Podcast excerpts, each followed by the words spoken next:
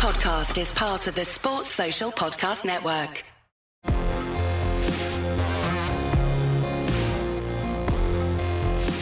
Hello and welcome to Humans of Speedway. I'm Ian Brannan, and in this episode, my guest is a now retired rider. He is Shane Parker. We're linking up with him in Adelaide. Since retiring, his life has taken a couple of twists, which we will hear about uh, very, very soon. But in his career, he was a South Australian champion, he rode for his country, and he also rode for a number of clubs in Great Britain, including Ipswich, Middlesbrough, Kings Lynn, Hull, Belle Vue, Peterborough, Glasgow, Somerset and rounding off his career at Sheffield. He's also known as being an entertainer on the track, but also he's done a lot of great work for Speedway in general off the track as well. Gives me great pleasure to welcome my next human of Speedway, Shane Parker. Thanks, great to be here. It's great to have you here as well. Of course, last year you had a very serious health scare. Um, how are you? Uh, how are you getting on now, and what are you up to? I'm in a bit of recuperation mode. I had a um, cardiac arrest last June, so I wasn't in pretty good shape 12 months ago. I'm probably pretty lucky to be here at present. So it's um, bit of a joy to be talking to you, to be fair. Well, of course, we're, we're glad to hear you, and I'm sure many of your fans um, all across uh, Speedway, but especially the ones in Britain, will be very pleased to hear you in, in such fine voice at the moment. Do you remember much about what happened, though? Because it was your own family who came to save your life, wasn't it? Don't know why or how, what happened. I mean, I've had previous heart problems, um, and it just sort of early one evening, I collapsed and went down. I don't even remember anything. It was my wife and daughter that saved me, give me CPR, and Ambos rocked up and they got the paddles on me and um, brought me back to life. So, yeah. And has your outlook on life changed at all since all of that? Oh, I think it has. Yeah, quite a bit. You know, it's um, you think think things through a little bit differently, and sort of yeah, it definitely makes you think about life a lot more in different ways. And you'd retired and, and, headed back to Australia. How was retirement going for you up until that point? And how were you involved in Speedway? Um, I, have done a fair bit of coaching back here in Australia when I first come home. Um, I got back in Adelaide in 2012. Um, and I've been helping out a lot of the junior kids and some of the senior kids here since I've been back. Um, still continue to help the junior kids out, which is, I really enjoy that to see them progress from a, a, sort of 50cc stage from a 125 up to a 500. It's um, great to watch their progression. Some of them are already up in the 500, some are still coming through, but um, it's good to watch more talent coming through. And a bit of a long term project as well, I guess, over the next 10 years. It'd be exciting to see where they can end up. Yeah, 100%. It's um, There's a couple of kids um, that are just gone over, and there's also one going over soon once this um, virus stuff sorts itself out. So it's it's exciting times for me to to watch what they can achieve and get up to over there.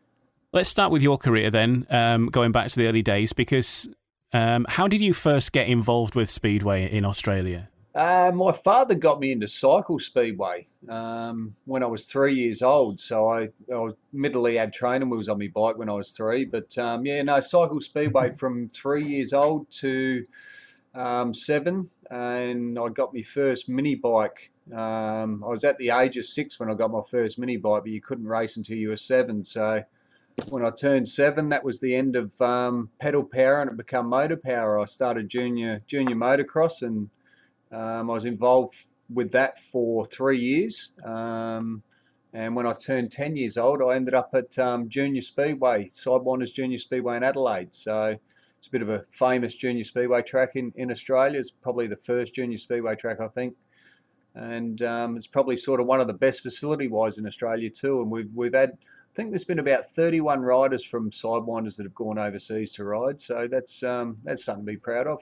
And what sort of names were you growing up with at those tracks around that kind of time? Oh, Ryan Sullivan, Brett Woodifield, Nigel Sadler, Shane Bowes, Nathan Simpson, um, Scott Norman, Craig Hodson, Stephen Baker, Mark Fiora. Quite a lot. Wow. And some well known names there as well. Did you find coming through the junior ranks you inspired each other and encouraged each other and pushed each other along the way as well? 100%. You, you know, you inspire each other and push each other. Um, I think Mildura probably takes the crown in Australia as far as speedway talent. Um, sort of Mildura is probably four hours from Adelaide out in the bush a little bit. And um, you don't have a lot to do out there, so they tend to spend a lot of their times going around in circles at the speedway track. Um, they practice twice a week, whereas uh, here in Adelaide, they're, they're, lucky if they get one ride a month. So um, the, the guys in Mildura at the moment are just leaping ahead of the guys in Adelaide, which is unfortunate, but just the way it goes. But it went well enough for you, and obviously so well that you thought about making a career of it. When did that moment come that really you thought you could make a go of Speedway as a profession? Um, I I started racing 500s over here when I was 16. I had um, I'd started a apprenticeship as a motor mechanic, so um,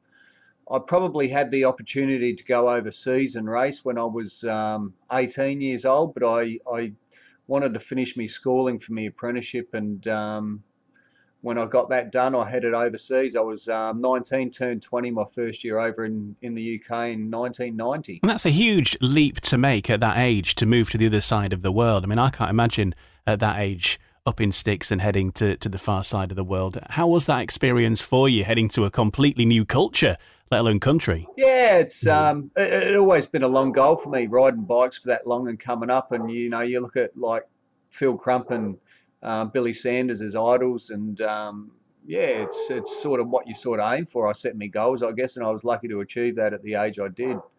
Um, but uh, yeah, no, it was quite ironic when I went over to the UK. I was quite quite uh, particular with my food. I was meat and potatoes. I never ate nothing else, no veggies. Well, I know potatoes, vegetables, but that was the only one I would eat. And um, the old UK changed me. I ended up eating everything now. So um, yeah, no, it was a great experience going over there.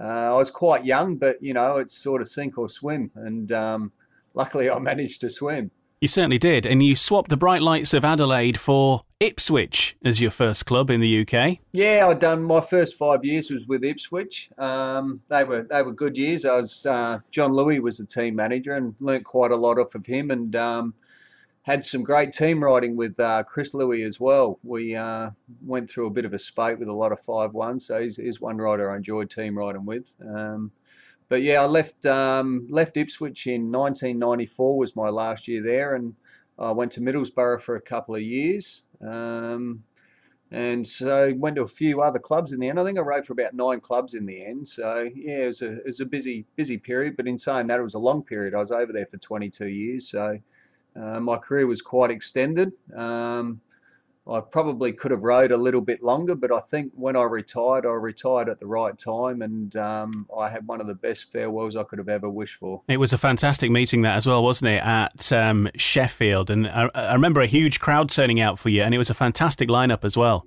It was actually a week before I left to come back to Australia, so that week was involved my farewell meeting, packing my house up, and getting on a plane and going home. So it was one of the most stressful periods in my life. But um, we were at the track. We hadn't opened the gates for the farewell meeting, and um, my wife grabbed me and said, "Come and have a look at this," and took us up to the turnstiles, and there was lines of people out to the road. So that was, um, yeah, it was uh, a little bit overwhelming, really. And the quality of the riders that turned out that day for you, I remember it well. It was pretty much like the first Grand Prix of the year. Oh, I think there were six world champions in the meeting. So I mean, I was uh, I was pretty honoured to have all them guys there, you know. Um, and we had um, there was sort of all, all, calibers of riders. There was world champions down to like the Sheffield riders. You know, I wanted to put on a show and entertain everybody, and um, I even lowered the prices to get in for that day too. I think it was only about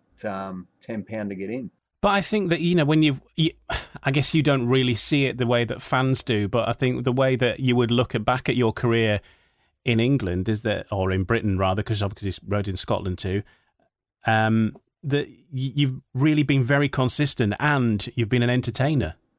Um, yeah, I, I probably haven't performed as well I would as well as I would have liked um, on individual terms. As far as team goes, I mean, I've been pretty proud some of the teams I've rode for and, and what I've achieved for them teams. Um, I've always um, been a been a better team rider, I think, than an individual rider. You know, people go and watch Speedway and pay, and they need to be entertained. You go there to put on a show. So um, I used to go out of my way to um, to wind the opposition crowd up and wind people up and, and get them involved in the meeting. Um, always used to say if, if I left a speedway meeting and I didn't have a boo or didn't have a cheer, I wouldn't be happy. So, um, you know, people went away and said I was an idiot, but uh, next time I'd be at that track, they'd probably come back to give me more grief. So uh, either way, it, doesn't matter whether they like you or hate you. You've got to um, keep them involved and, and keep them interested in the sport and put on a show for them.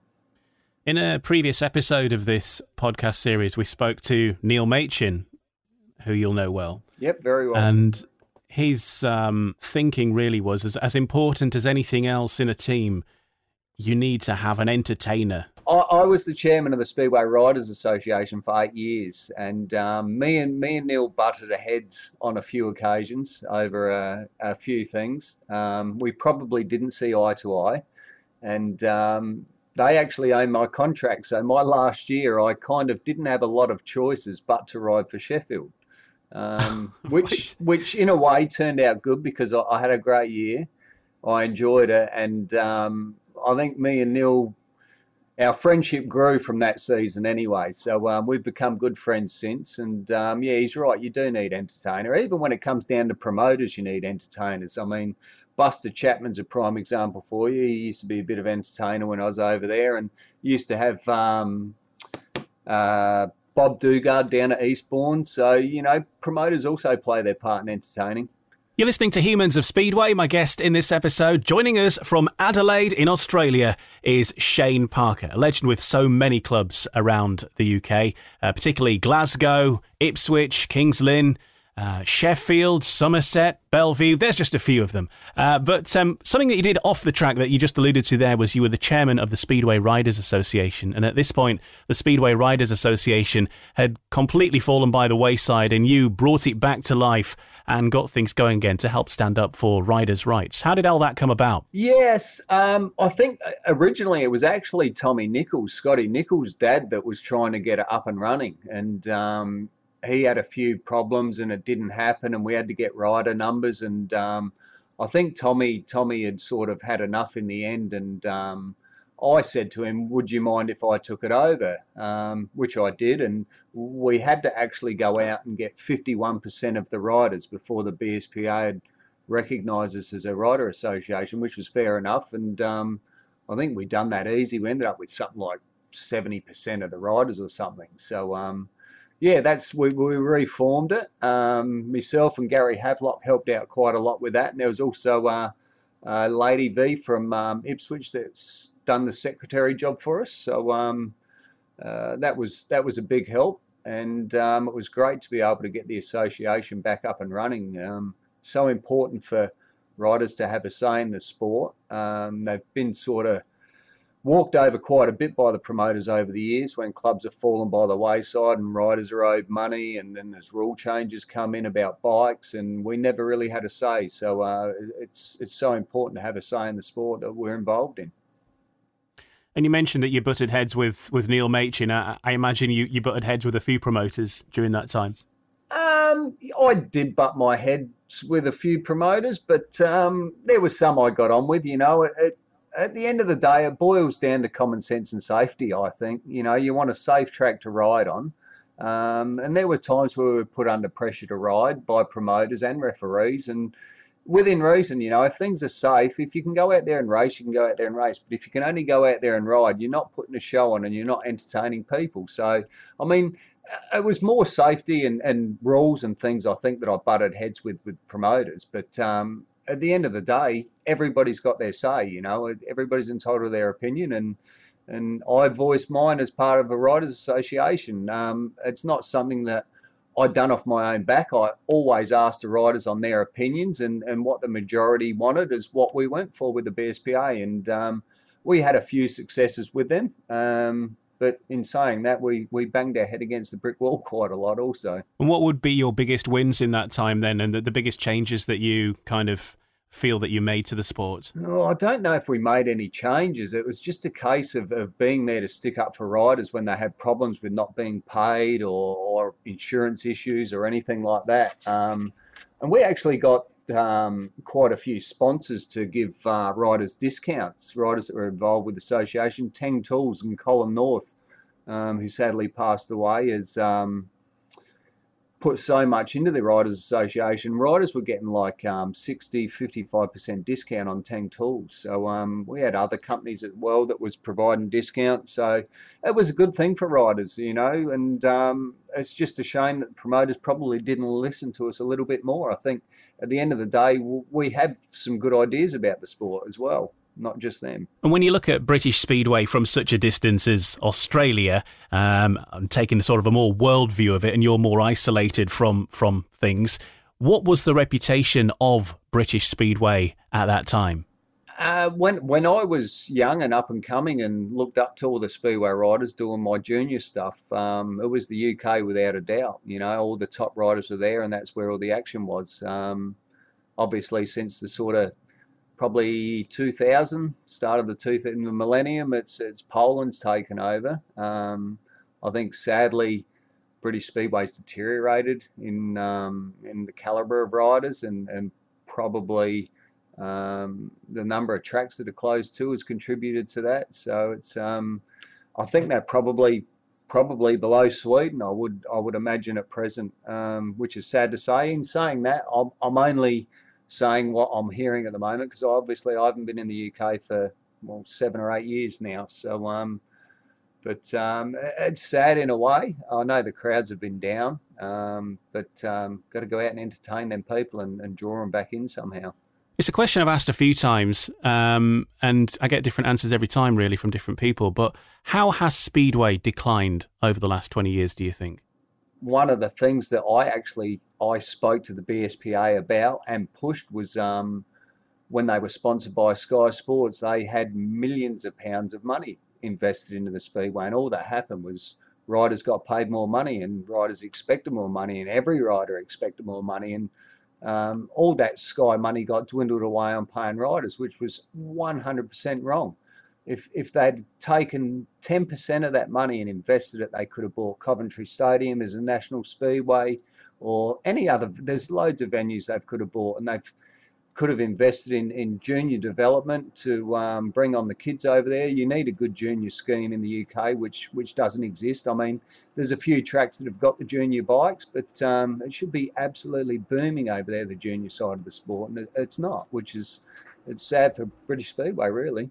You're listening to Humans of Speedway. I'm Ian Brannan, and my guest in this episode is Australian Speedway rider Shane Parker, uh, who retired almost 10 years ago now, but uh, over his career rode for nine different clubs in the UK, starting out at Ipswich, finishing up at Sheffield. But the team that you spent the longest time with was the Glasgow Tigers. Um, must have been a bit of a culture shock. First of all, not moving from Australia to Ipswich, but then moving from Ipswich to Glasgow must have scaled things up a little bit. How was it there, moving up north of the border? Yeah, correct. It's true. I um, I uh, I actually said no initially to Glasgow, and yeah, it was the club I rode for the longest. I spent six years there. Um, it was the one after that was Ipswich with five. But um, no, when Glasgow originally offered me a contract, I kind of said, "There's no way in the world I'm going to Glasgow because it was so far from um, being based in the Midlands." And um, it kind of sort of had to think about it and it sunk in, and they sort of provided a couple of sponsors to go along with having to travel up there in regards to accommodation and being able to stay up there. So uh, wasn't too much driving up and back in one day, and as well as a meeting. So um, yeah, I uh, I went up to Glasgow, and it's uh, probably a pretty rough place. I think every single night that I went out or had a meal or done something in Glasgow, I seen a fight or grief or police or something was going on. So uh, it was entertaining up there. There was always um, something going on. And um, I used to say to my wife that I kind of felt like I was at home in Glasgow. It was a bit like being back in Port Adelaide, but um, not saying that Port Adelaide's that rough. But yeah, it used to be back in the day, a little bit, uh, little bit dodgy. And um, ironically, when I finished racing speedway, my last year that um, I was riding for Sheffield, Sheffield received an email from a a guy in Adelaide um, claiming to be my biological father, having been adopted. And um, I knew no idea about my um, biological father. And this guy out of the blue sent an email to Sheffield, and Sheffield spoke to me about it. And I ended up um, getting an email and sending it to him. And it turned out that it actually was my biological father, which was uh, bit of a shock and a bit of a coincidence. And ironically, he was born two miles from Glasgow track. So I don't know whether that was anything to do with feeling at home in Glasgow or not, but maybe. Who knows? Wow, that is incredible. Yeah, amazing story, isn't it? Yeah, I, I, I was adopted at a very young age. Um, I think six weeks or something. I was adopted. Um, apparently, my my mum's parents were Catholic, and um, she was only engaged and wasn't married, so she had to give me up for adoption, and the boyfriend had to get out of her life forever. So um, I ended up being adopted and grew up with my adopted parents. And at the age of ten years old, um, my adopted mum um, left, found another fella, and, and left. So me and my sister ended up growing up with my dad, and um, ironically, he ended up meeting a lady um, that had had a nervous breakdown. She was a friend of a friend, and he helped her get over the nervous breakdown. And ironically, that was my biological mother, believe it or not. So I met my biological mother when I was 10 and my biological father when I was 42. So there's a book wow. in that somewhere, I think. There certainly is.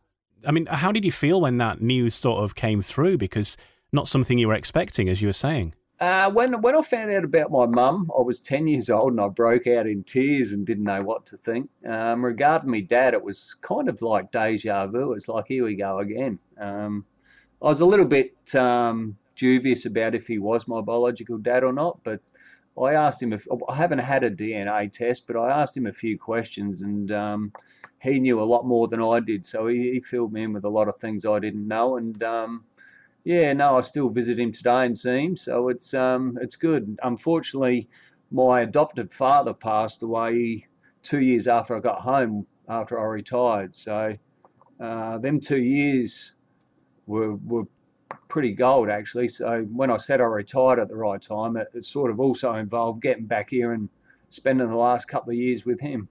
Sure, yeah, precious family time. Uh, you're listening to Humans of Speedway. Shane Parker is my guest. Shane, you're you're known uh, across Speedway in general as being an entertainer, both on and off the track. And um, when I was looking you up ahead of this interview, I found your YouTube page, and um, there was uh, one particular video that caught my eye. It was called Naked Hot Laps. Yeah. one of your party pieces. Yeah, being an entertainer, that was um, any testimonial or benefit meeting or uh, any sort of individuals, or special meetings, I. Uh, I would always ask if they wanted naked hot laps, and if they wanted them, well, I would oblige. so uh, I remember years ago seeing a picture of Brego doing it with a um, a sticker stuck on one of his butt cheeks, and uh, back in the day, you probably could get away with being totally naked, just boots and a helmet, but uh, I always used to run me box, so I was um, covered up and decent for the kids. Safety first. Yes, I remember going to Boycey's testimonial actually and going around Poole Speedway, and I think I was only like um, two or three seconds off the track record or something. It might have not have been that close, but it weren't far off the track record. And Boycey's come up to me, he goes, "You're a bloody idiot, mate. What if you come off?" and I kind of sort of took that on board, but um, it didn't stop me. that would be quite incredible to break the track record naked. Would it stand? Oh, I don't know. I don't know. I think it'd be pretty limp at the time, to be honest. yeah, uh, that needs rephrasing. Yes. but the the entertainment value is something um, I, I, see that you you were obviously pretty handy with a hose pipe, with um, centre green announcers and uh, promoters and so on as well. It's just putting on a show, like I said, banter, and I always had a lot of banter with Kevin Kevin Long, who was the announcer at Ipswich for quite a while. Um, apparently, I came in from a race one day, and um, my mechanic turned around and said to me, he goes, Jesus, that commentator just ripped into you and give you heaps. And I said, Did he? And um, so I thought, all right, no worries. So I thought I'd grab a bucket of water and stroll out to the infield and tip the bucket of water over him, which I did. I drenched him. And um, he was standing there with a microphone in his hand. Anyway, I ended up getting pulled into the Ipswich office at the end of the meeting. This was after I'd rode for him, mind you. Um, and uh, one of the promoters at Ipswich, Mike Weston, was trying to get me banned. He wanted to get me banned because I was, could have electrocuted Kevin Long with a microphone in his hand. And I turned around and said to Mike, I said, What, with a nine volt battery in it, mate? I said, you got to be kidding. it was just, I guess that was his approach at the time. And I had a bit of a laugh about it and still do, actually. It was quite funny. But um, no, it's, it's a bit of banter here and there. I actually remember winding a guy up at Newport Speedway. he was hanging over the fence and giving me a sign that I probably can't say. Um, so I went up to him and I started giving him a bit of lip back, and he bent down. And as I've as he's come back up, he's got a big rock in his hand. So I thought I'm out of here, and I dropped my clutch and took off. And I don't know whether he threw the rock at me, but it was pretty big and in his hand, ready to go. At least you had the helmet on, or did you not have the helmet on? No, I had the helmet on, and it was pro- probably a good thing. I, I try not to wind fans up too much. Probably the worst I wound somebody up. I might have probably gone a little bit too far with that one. When you look at the, the uh, over your career and you look back at the stories and, and, and things that have happened over the time, what what are the stories that sort of make you smile the most, like those? Oh, geez, that's that's that's difficult. I mean, probably the funniest one was um, another another one that involved Ipswich. Actually, I um, I was riding for Kings Lynn, and um, Buster Chapman was the team manager and obviously the owner of Kings Lynn, and we'd gone back to Ipswich, and obviously having ridden from for five years, you know what they get up to. And I was watching the tractor go round, and every time Ipswich went off one and three, the grader rode over one and three, and every time it went off two and four, they'd roll two and four, pack it down. So I've clocked onto this pretty quick and um, trying to sort of tell the referee that what they were doing was wrong, and it sort of didn't succeed. So I um, a race had finished. I moseyed out in the middle and jumped into the tractor and tried to grade the track myself. and, uh, Bob, the grader at the t- the grader driver at the times, grabbed me by the collar and me leathers and tried to drag me out the tractor. And there's a bit of a scuffle went on. And uh, long story short, I ended up getting out. I couldn't get it in gear. I didn't realise there was two levers you had to use, so I, was, I went nowhere in the end. And um, got out the grader. And by this time, Buster's come running over and he's trying to stick up for me. And there was a whole heap of people around, and I've just sort of headed off back into the pits. And um, I've turned around and I've seen a people, a round circle of people, and Buster in the middle, and arms flying left, right, and centre. And I left Buster to it. Just wash your hands and run off. Yeah, I did. I did. But um, I've actually got a, a, clip out of the newspaper from that. It made the newspaper in Ipswich, so always gave them something that was good for the uh, for the local rag.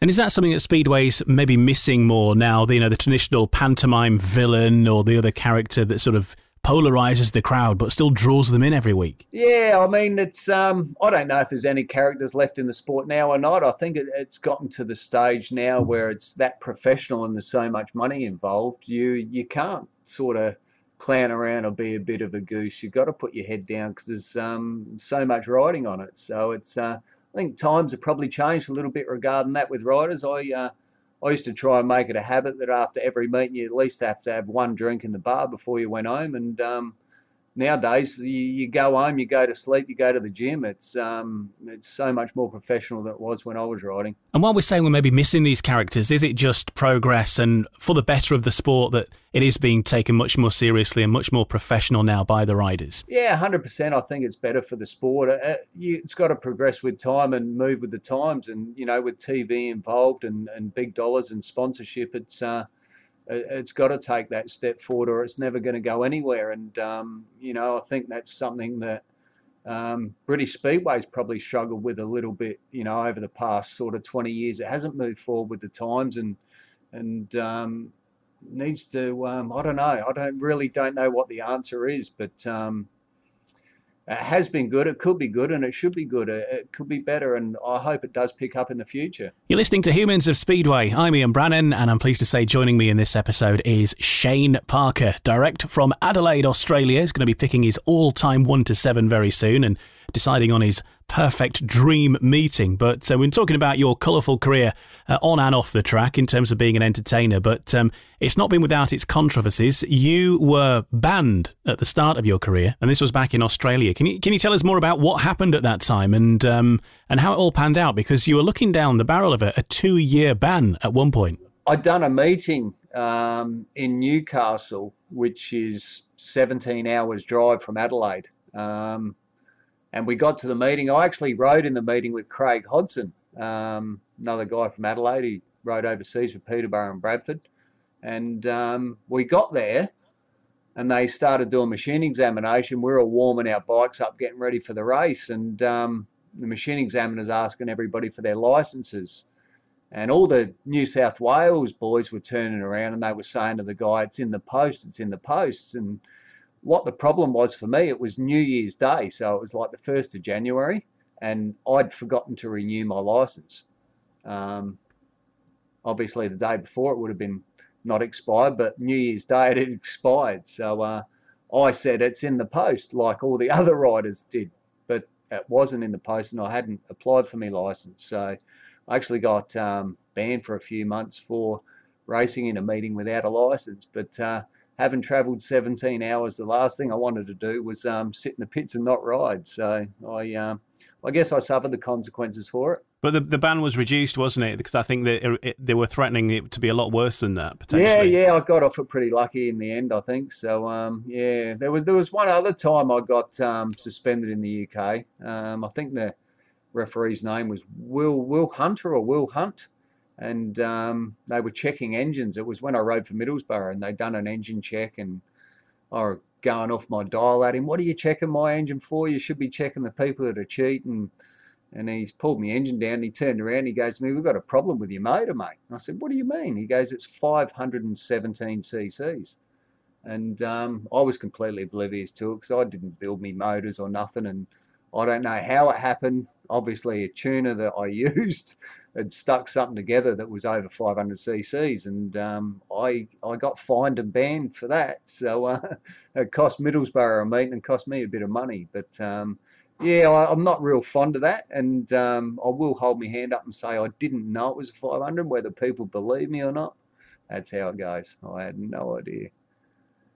I suppose if you are putting your, your trust in somebody else to look after your engines, then that must be a, a little bit of a a risk in some respects because you know your your name's above the door, even if uh, even if somebody else is doing the work. Yeah, it, it, that's the way it goes. I mean, like I say, uh, I mentioned earlier, like um, if you're a young kid up and coming, you need to know your bike and need to know what it does. And um, obviously, that sort of thing, engine size, sometimes if you're not don't know enough and not involved, you, you're not going to have a clue if it's oversized. So, um, yeah, it was it was one of them things. It's probably the only black mark against my career apart from the meeting without a license. So, um, yeah, it's them two things. But uh, it's pretty hard to go through a career without uh, any marks against you. I think if you do, you're uh, you're a great ambassador for your sport. That's all I can say. Very delicately put. But on the other hand, when you look back over your career, what were the meetings that kind of stand out most in your mind that you think, yeah, that was pretty cool? That's that's a bit difficult. Sort of on an individual front, I didn't achieve a great deal. I mean, the the one that rings rings memories to me was uh, I'd broken my scaphoid um, racing and I'd been in plaster for six weeks, I think.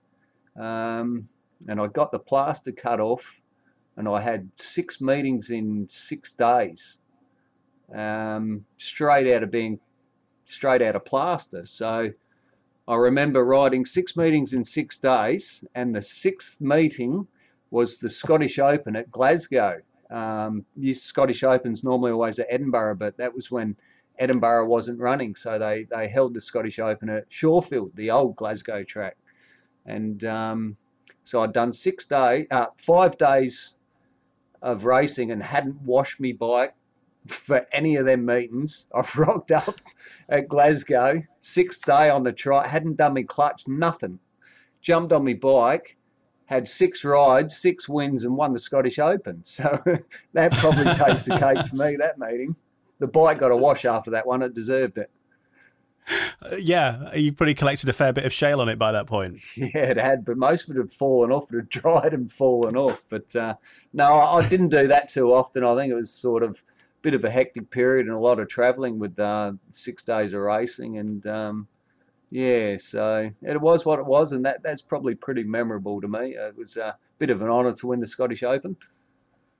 Yeah, definitely. Big big meeting there, a lot of focus, and especially winning it on Glasgow's patch would be uh, Yeah, it's sort of even more so after finding out about me, uh, me biological dad being from Glasgow. So yeah, that was cool. And when it comes to like, you know, we mentioned there about not washing your bike. I, we, this is a side that probably often overlooked by fans, I suppose. But there's a lot of preparation and and washing bikes, washing your race suit, and all that kind of stuff. I mean, is that the kind of thing that you know you you that you do have a few hacks to to speed that up when required?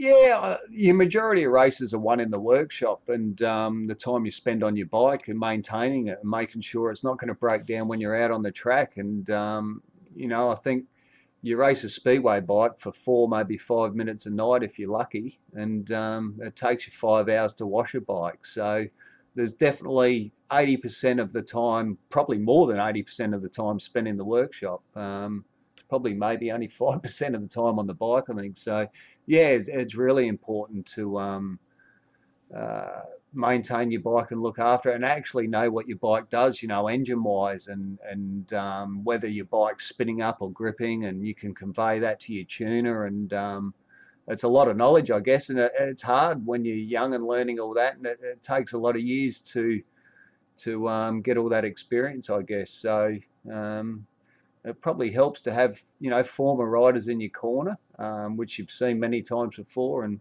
um, yeah, it's just progression, I think, as you grow up and evolve with the sport. And we, we do have a few young speedway riders um, who subscribe to this podcast. And what would be your advice to people at that stage who are just maybe starting out in the 500 level and, and so on that that would help them out? Uh, social media plays a huge part in things now. Um, you definitely got to have a, a good um, social media profile, I think, on not just one social media either. There's plenty of them out there nowadays, and uh, you know that can give your sponsors great exposure. Um, so that, that's definitely one of the first steps I would take. Um, possibly also being able to work with media, being able to talk and and being able to be interviewed by somebody that, that speaks to you. Um, obviously, fit, being fit and um, working out in the gym and training's a, a huge part of racing. Um, probably more so pre-season than during the racing season because you, you just don't have a lot of time during the racing season. So um, as long as you're fit at the start of the season, your racing will carry you through the rest of the season. So they're probably the three main things I would, I would say to any young rider. Yeah, all sound advice, and obviously media, uh, social media, n- not something we would have been talking about at the start of your career. That's something that sort of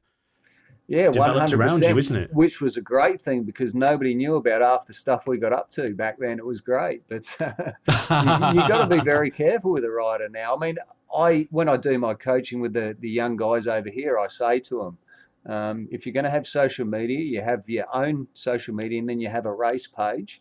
And you don't want your mates going on your race page with foul language or saying wrong things because that could upset sponsors. So um, it's not just you; it's uh, it's also your mates as well. You know, it's it's sort of looking at the big picture, and um, um, social media can help you in the right ways if you're careful with it, but it can also help you in the wrong ways. It's got a few people in trouble too.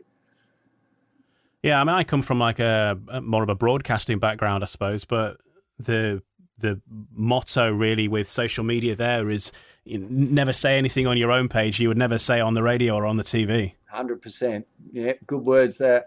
You're listening to Humans of Speedway. I'm Ian Brannan. My guest in this episode is Australian Speedway rider, now retired, but uh, Shane Parker is with us, and we've reached that point in the podcast where we put together Shane's Speedway Paradise. The ultimate meeting and the ultimate location with the ultimate people. Who's he going to choose in his all time 1 to 7? All these things to run through in the next few minutes. Uh, but we'll start off, Shane, with your perfect track. Now, this is irrespective of the surrounding elements. We're dealing with just the shale at this one. So, what would you be riding on? Well, I've actually, I'm a bit undecided. I have two here um, Kings Lynn and Birmingham.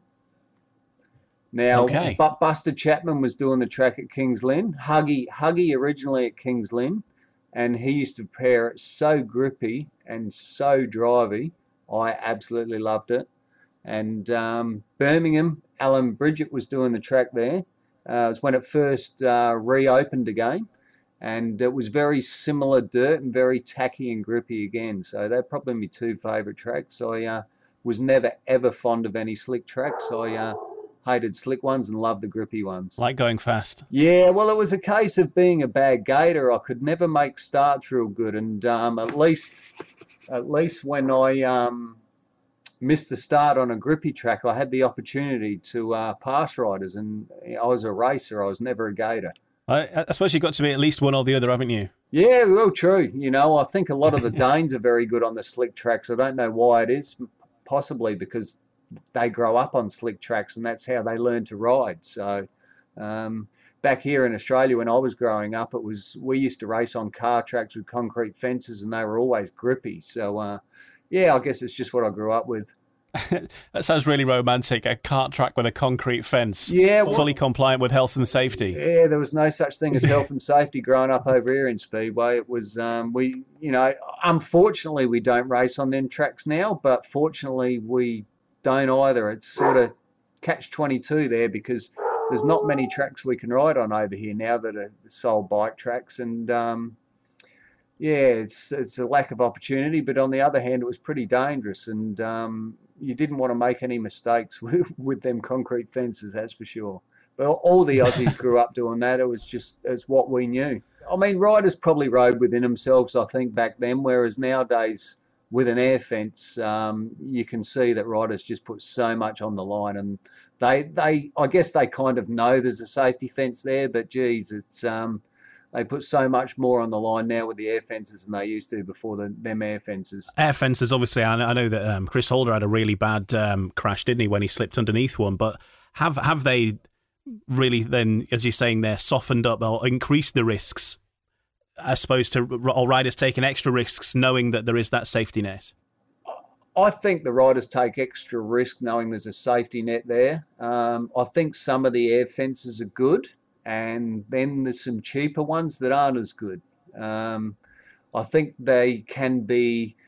The air fences aren't the be all and end all. I think they can be improved on, um, and I don't think they've been improved on for quite a few years. It would be good to see a bit more uh, improvement on them. I don't know if riders are still um, having the problem with bikes hitting the fences and lifting up air fences and riders going under them, but um, back when I was racing, that that was a big problem. Um, claimed a couple of really good riders some nasty injuries. So uh, yeah, I mean it's an added bonus, but you can build on that, and you can't just sort of say, well, you know, we've got air fences now, and that's enough. You know, they can make them better and improve. And moving on then to the the stadium that you'd put your ideal track, which is a a merge together of Kings Lynn and Birmingham.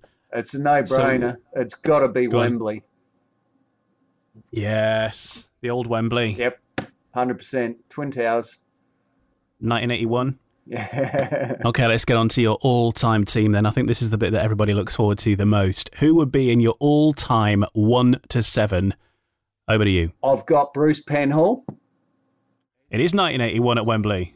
Sorry, he won it. He did, yes. And he was one of the older professionals, I think. I sort of always looked up to Bruce and admired him. Um, the two Morans as one rider. Shawn and Kelly put into one rider. Imagine that. Wow. So you're sort of turning into a, a Speedway Frankenstein. Yes, yes. I mean, both of them were a talent. So I think if you could combine both Morans, that, that would be a, a phenomenal rider. Um, the next two I've picked are down to um, my experience with team riding with them and being great team riders. Um, Firstly, that's Chris Louis, who I mentioned earlier. And secondly, me Glasgow days is uh, we went through a load of five ones with me and James Grieves. Um, so Grieves is one of them. And the next one's a really good mate of mine and a superb grass track long tracker is Joe Screen. Um, oh, Mr. Entertainer, if if anybody is, is he's definitely one of them. And he likes a wheelie. Yeah, loves a wheelie, and there's not too many people you can see go around the whole whole lap on the back wheels. So uh, that's something I've never been able to do. I love me wheelies. So uh, no, Screeny will be there with us. And um, one other rider who's unfortunately got injured in the sport in 1990, and that's Erik Gundersen. Um, some guy that un- unfortunately didn't fulfill his full potential. So um, I'd love to see him there. And the final, last but not least, is a superb Australian back in the day, is Jack Young. There's my pick. some interesting picks there because you know it's not like going for the obvious world champions and, and so on like James Grieves and no no good good team riders and so, you know people yeah. I remember as as um, back in the day yeah that's that's my favourite seven. So when I was growing up, um, I was um, a Bradford fan, um, a Halifax fan, and uh, obviously that's where Erik got injured, and I wasn't at that meeting, but I do remember seeing Erik ride round that track, and um, he was just unbeatable. Him and Hans Nielsen were always kind of you knew when they arrived with their respective teams that it was going to be a tough night. Yeah, yeah, and Bradford was such a great track to watch him ride at too. You know, I, I think it was actually might have been '89 Erik crashed, not '90. Um, the world final was there in '90 in Bradford, weren't it? So that's uh, right. That was Per Jonsson won that. Yes, yeah, correct. And Todd Wiltshire was second, uh, third, sorry. But yeah, well, that was my first year in the UK, um, and my first world final I'd ever seen. And gee, what a world final it was! It um, memories there definitely. It was Todd Wiltshire's first world final too, and to finish third was uh, a super effort. That's a another rider I look up to a lot. Um, reason being, I look up to Todd Wiltshire. Is he was the immaculate starter if anybody could gate, it was Todd. And there's talk of Bradford coming back, by the way, as well. That's. Uh, oh, I, I seen a couple of crossed. photos of Bradford a while back, and it looked like the track they built a big um, club rooms or something over the uh, third and fourth corner, and I thought, oh, there's no hope of Bradford returning, but uh, that's good news if it is. Let's hope so. Yeah, they reckon they can still ride. Yeah, cool. Um, cool. The the rugby, but it's it's disused at the minute. I think uh, um, so, I think the Ham's done a done a the Ham brothers done a great great lot for Bradford. You know they put on a good show there, and they always had good riders in the Bradford team. Bradford team was always very hard. When you went there, it was pretty daunting. Yeah. Yeah, a big uh, stadium as well, isn't it? Oh yes, yeah, it was. It was a great stadium to race in, and um, you know, with the banking on the corners as well, it was. Uh, always love a track with a bit of banking. You get a flat track, it's not as exciting, and the racing's not as good, but track with a bit of banking, you can have a go and there's passing and makes for good racing. Okay, then. So moving on uh, with your fantasy meeting, then we've got we've got the riders sorted. Who's going to be the referee? Do you think? Uh, this is not going to be the referee, and that's Frank Ebdon. Okay, reason being was like um, he was very quick on the two minute button. Bikes would still be on the track, and the two minutes would be on. So like coming in from the race would be finished, they still wouldn't be off the track bang, the two minutes would be on. And uh, I remember Frank getting a meeting finished in just over an hour one night. So um, yeah, no, it was all a bit hustle and bustle with Frank, but um, hard to say. Modern, modern, my era when I was riding, probably the fairest referee, Tony Steele or Jim Lawrence, possibly. I think um, Paul Ackroyd. Paul Ackroyd was always reasonable, so probably out of them three, I think, mate. Yeah, Tony Steele has had um, Many? A few mentions. Yeah, I imagine yeah. he would. He's very yeah. approachable and you can talk to him and he explains himself. And at the end of the day, riders, eh, they get excluded or get put out of a race. It can cost them a lot of money and they've got a lot of frustration to vent, you know. And Tony always approached that really well. And, um, you know, he was all, always calm and collected about it. And um, told his side of the story to the rider, and more than not, the riders would understand where he was coming from and agree with him. So that's probably why a lot of people pick pick Tony. I think. Is that the thing when you see riders getting on the phone to, to the referee after they've been excluded? Is that more for an explanation as to why? Because you've I've never seen a a referee really overturn a decision. No, and more than often, you're completely wasting your time getting on the phone to a referee. But I, I, think more than not, it is just that frustrating frustration and wanting to know why he done it to you. Only if you think you were in the wrong, if you're in the right. Sorry. So um, yeah, it was um, to have it explained to you. I think it sort of calms you down a little bit. You can see it from his perspective. But um, yeah, I, I guess that's the side of it. Do you wish that, that maybe TV and things like that will be used a little bit more now? One hundred percent, without a doubt. I mean, if it's there and available, why not use it? Because, um, like I say, it can cost riders money, and if they're harshly, you know, if they're sort of nipped at the gate, and there's obvious proof that that, that they've they've won the race, and um, video replays there, you've got to use it. I think. I mean, sometimes it might be a bit um, poor quality and not real good. But um, Yeah, no, definitely. I think you got, like I said earlier, you got to move with the times, and I think um, video replays for referee would be a good step forward. Um, one thing I've suggested over here in Australia, which hasn't been taken on board, um, is to have two referees at the meeting. You have one on the infield and one in the box.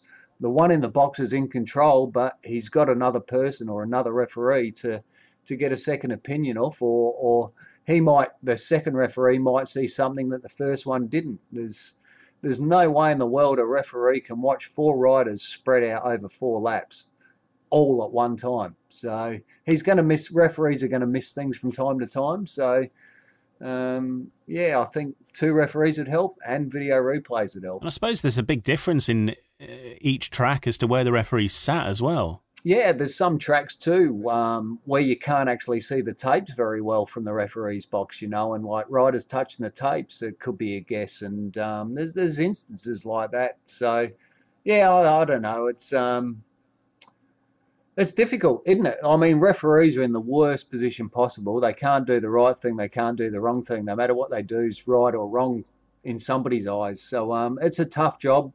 I I admire them for what they've done. Um, always tried to get along with them and be as friendly as I could to all of them for obvious reasons. Um, but no, it's um, there was referees you liked, referees you didn't like. That's part of the sport, you know. Um, it's like riders. You you get dished up by a rider. You you put that rider in the black book and referee excludes you, and it wasn't your fault. You you remember that referee in the future, you know. But um, at the end of the day, you, you wouldn't have the sport if it weren't for the referees. So um, yeah, it's um, you know you got to respect them at the end of the day. Uh, on the subject of the, the, the laws of speedway, then, if you were in charge of the rule book for, for just a day, what would you change? no work visas for Australian speedway riders. I mean, Sam Masters got put out for a year. He was stuck over here and couldn't get over there. There's been other riders in the past too, you know. Um, work permits have created a lot of headaches for a lot of Australians over over the years. I remember when I first went over, I was very lucky because my biological mother was born in the UK, so I had patriality.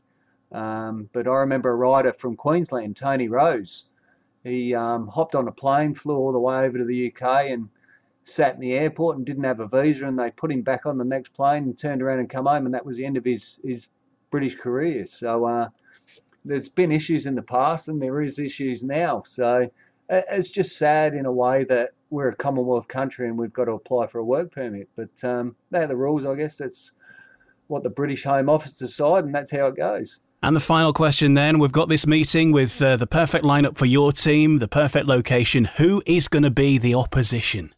And this is any complete team from history. Well, I've kind of. Could I pick a World Team Cup team? Go on then. It's it's only four riders I know and a reserve, so it's five. But I reckon the Australian World Team Cup team in 2001 and 2002. They were pretty shit up. And who was in that team? Uh, in that team was, oh, you're pushing me here.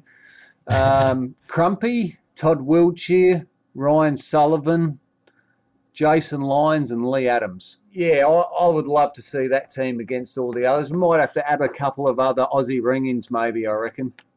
Maybe oh, you Phil, could join Phil, in. Phil, Phil Crump and um, Billy Sanders would top the cake, I reckon. Sounds like a fantastic lineup to me, and um, thanks for uh, putting together your, your Speedway Paradise. And Thanks for joining us, Shane, and giving up a bit of your evening. It's been a pleasure speaking to you. It's been my pleasure. Thank you very much. And um, I hope I don't bore too many people with this podcast. Cheers.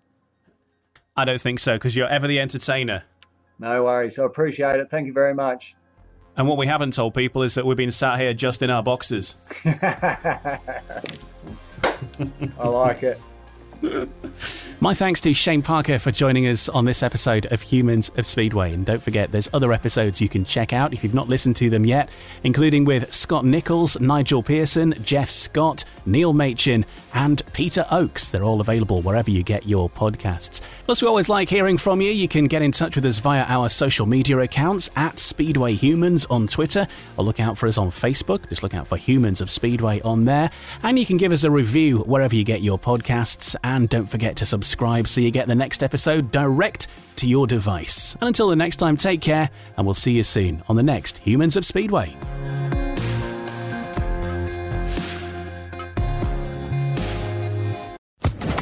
Social Podcast Network. When everyone is on the same page, getting things done is easy. Make a bigger impact at work with Grammarly. Grammarly is your secure AI writing partner that enables your team to make their point and move faster. You can even save time by going from spending hours editing drafts to just seconds. Join the 96% of Grammarly users that say it helps them craft more impactful writing. Sign up and download Grammarly for free at grammarly.com slash podcast. That's grammarly.com slash podcast. Easier said, done.